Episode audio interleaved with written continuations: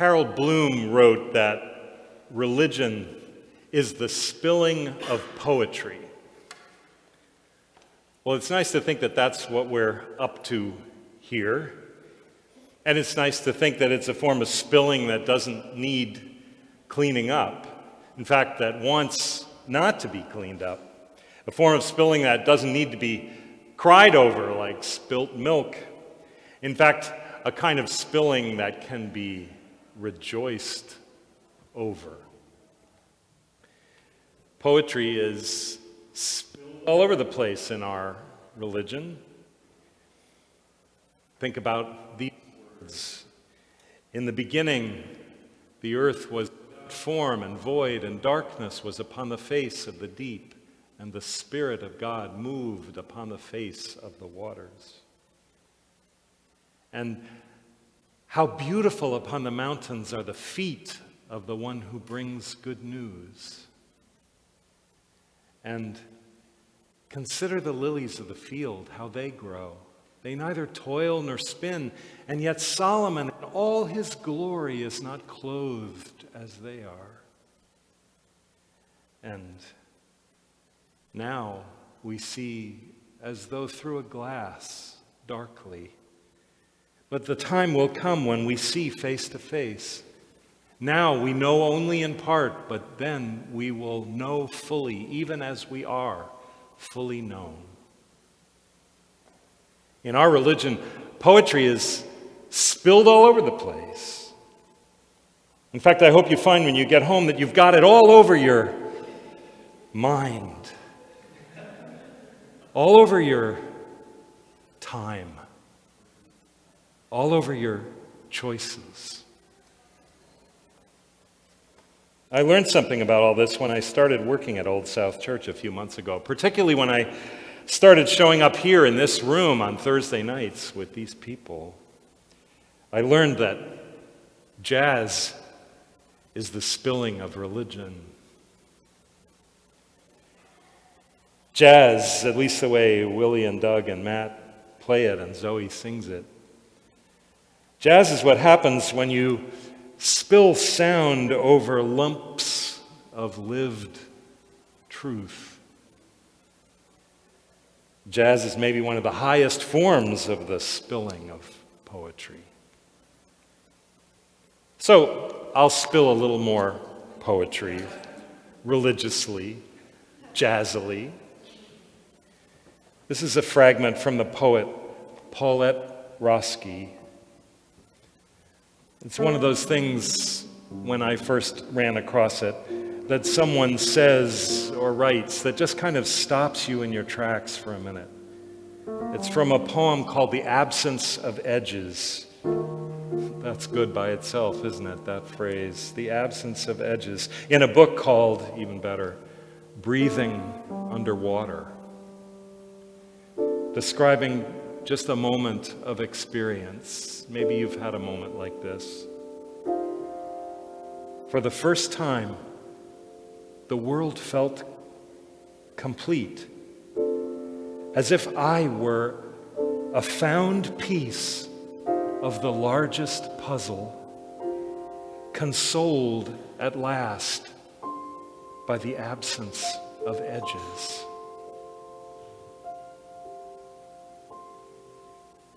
For the first time, the world felt complete, as if I were a found piece of the largest puzzle, consoled at last by the absence of edges. Hmm. Things that make the world feel complete. What are those things, I wonder? The largest puzzle. What is that?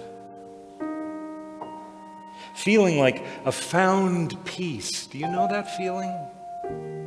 Have you had that feeling? Can you imagine that feeling? Yearning for consolation. Consoled at last. What would that be like?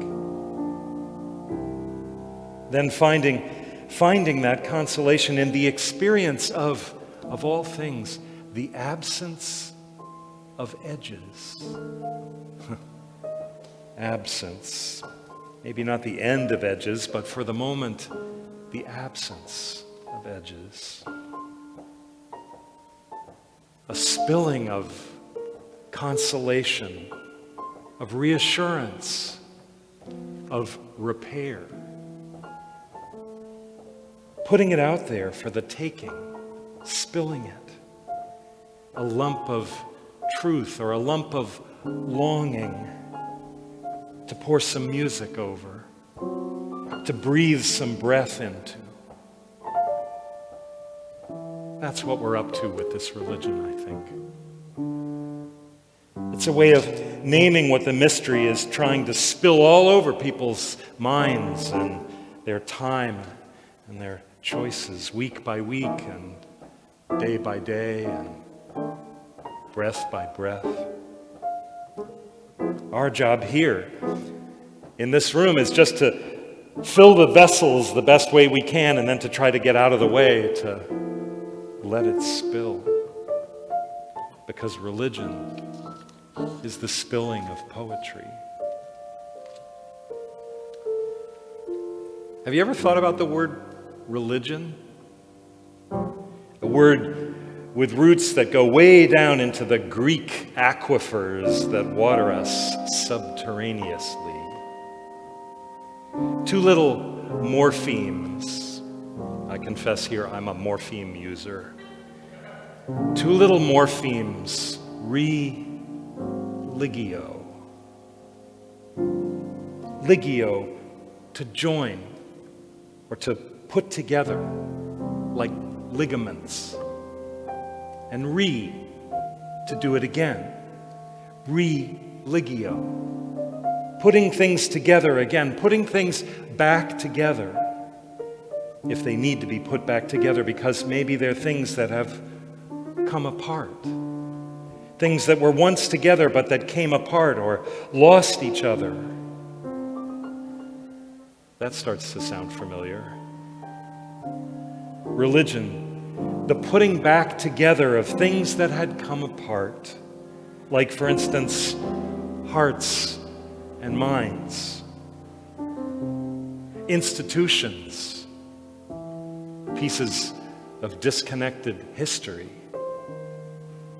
putting together to do lists and consciences, putting together opposite things, things that have come apart, empty and full broken and mended, lost and found. This week in church, we're listening again to a story that Jesus told about a shepherd. Which of you, Jesus said, which of you having a hundred sheep and losing one of them does not leave the 99 in the wilderness and go after the one that is lost until you find it. And when you find it, you lay it on your shoulders and rejoice. And when you come home, you call together your friends and neighbors and you say to them, Rejoice with me, for I have found my sheep that was lost. Just so, I tell you, said Jesus, there will be more joy in heaven over one sinner who repents than over 99 righteous ones who need no repentance. Or what woman, Jesus said, telling another story, telling the same story differently. What woman, having ten silver coins, if she loses one of them, does not light a lamp and sweep the house and search diligently until she finds it. And when she's found it, she calls her friends and neighbors and says to them, Rejoice with me, for I have found the coin that I lost. Just so, said Jesus, I tell you, there's more joy in the presence of the angels of God over one sinner who repents. I read that story now. What leaps out to me is that it's aimed in the direction of joy, spilling joy. The putting back together of things that got separated is an occasion for rejoicing. Notwithstanding the grumbling officials who are sitting around in the background watching Jesus, listening for him, hoping he'll make a mistake, worrying that he's not keeping himself far enough away from some people, or that he's bringing some people too close, finding people, Jesus is, that they'd rather keep lost. What do we make of the separatists in this world? Of whom there are so many, it seems. More and more of them, it seems. The separatists who can't rejoice when the lost is found. When the child finds themselves at last in a different gender or expression or sexual identity and finally feels at home when the voters find themselves, find their voices after having been kept separated from the rolls. When the ones who were held down, kept away, silenced, get found. How isn't that cause for rejoicing? Not anything else. Rejoice with me, for I found what was lost, and I am now more whole. We're all more whole for having gotten found.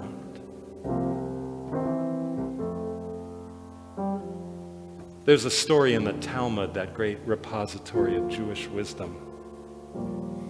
It's known in Hebrew as Shevirat HaKelim, the story of the shattering of the vessels.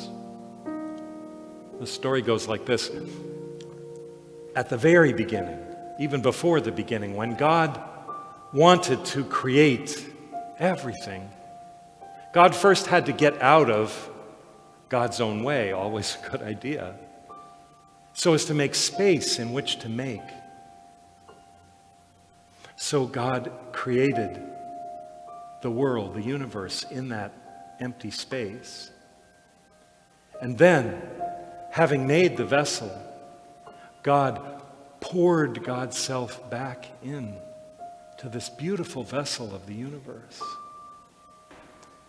But nothing can hold God's majesty, God's beauty, God's grandeur. And the vessels of the universe, unable to hold all that glory, shattered. And that's how it is that we live in the world of shattered vessels, of shards and edges and broken things. And religio, religion, is the putting back together of things that have come apart. And the spilling of poetry to do it, the pouring of jazz over lumps of truth. And being willing to keep doing it, to keep doing it over and over again, week by week, matching piece to piece, edge to edge, breath by breath. Being willing to keep looking for the pieces and putting them back together again. That's our work until the world feels complete. And everyone, everyone, everyone can feel like found pieces of the largest puzzle consoled at last by the absence of edges.